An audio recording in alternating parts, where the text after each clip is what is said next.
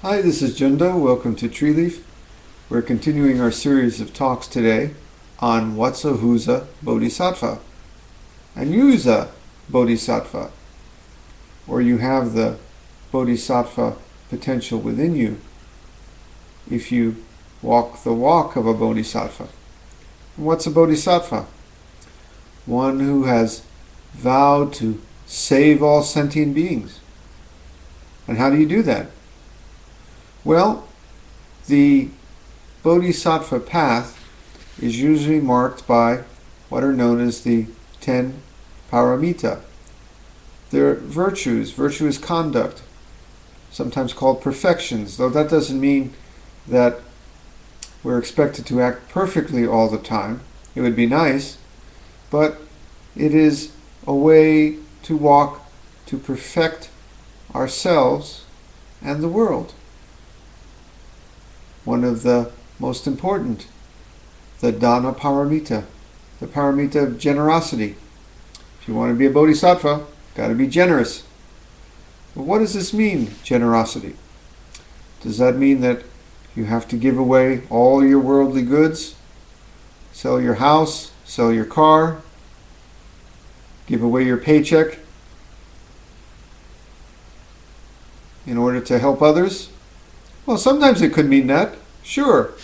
There are stories of the Buddha, legendary stories of the time when the Buddha was still a bodhisattva in previous lives, and he gave his body to feed a hungry tiger. He said, "Tiger, take a bite." Of course, those are just stories, but they make a point that we are to be generous. But there are many ways to be generous in this complicated world. If you have a job, if you are contributing through your job to the betterment of society, just by keeping the big machine of the economy going to keep people fed and to keep people employed, well, that's a kind of generosity. If you're not only doing it for yourself, only doing it to get rich, if you're also doing it for the greater good, that's a form of generosity. If you if you're giving your time to your family with love, with kindness, that's generosity. If you are giving of yourself to your friends and co-workers, if you're not a mean old grump, you always have a smile and a kind word, a helping hand, that's generosity. If you have time to volunteer in the community, make your city, your country, your society better, that's generosity. So there are many, many forms of generosity. But generally, as Buddhists, a little more is expected of us than just to give what makes us happy. That's not what it's about. We really should be thinking of others as much as ourselves, because that's not too, you know.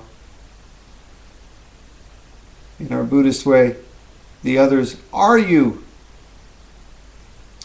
And we must also give thought to help others.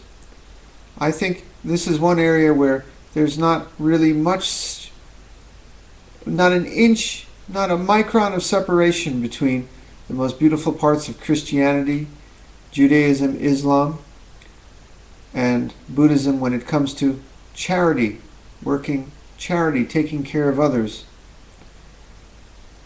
making sure that everyone in this world has health, a healthy place to sleep, food, shelter over their head. It's incumbent upon us to do that. That's generosity. And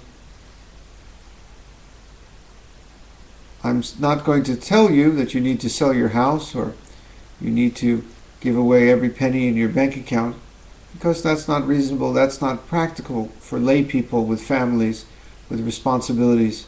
You don't want to move your family into a cardboard box. But you should give to the point it starts to hurt, and then a little beyond that, because this is practice. when you give to the point that you can say that you're doing it for others, not merely because it's what makes you happy, then it's good practice. So, cultivate generosity. Even if it's just helping a little old lady across the street, even if it's just a smile to a stranger, even if it's just an extra little donation to charity every once in a while. It's all generosity, and in the Buddhist perspective it all adds up. If there is such a thing as reincarnation, rebirth, then, well, we reap what we sow. Shall we sit with that?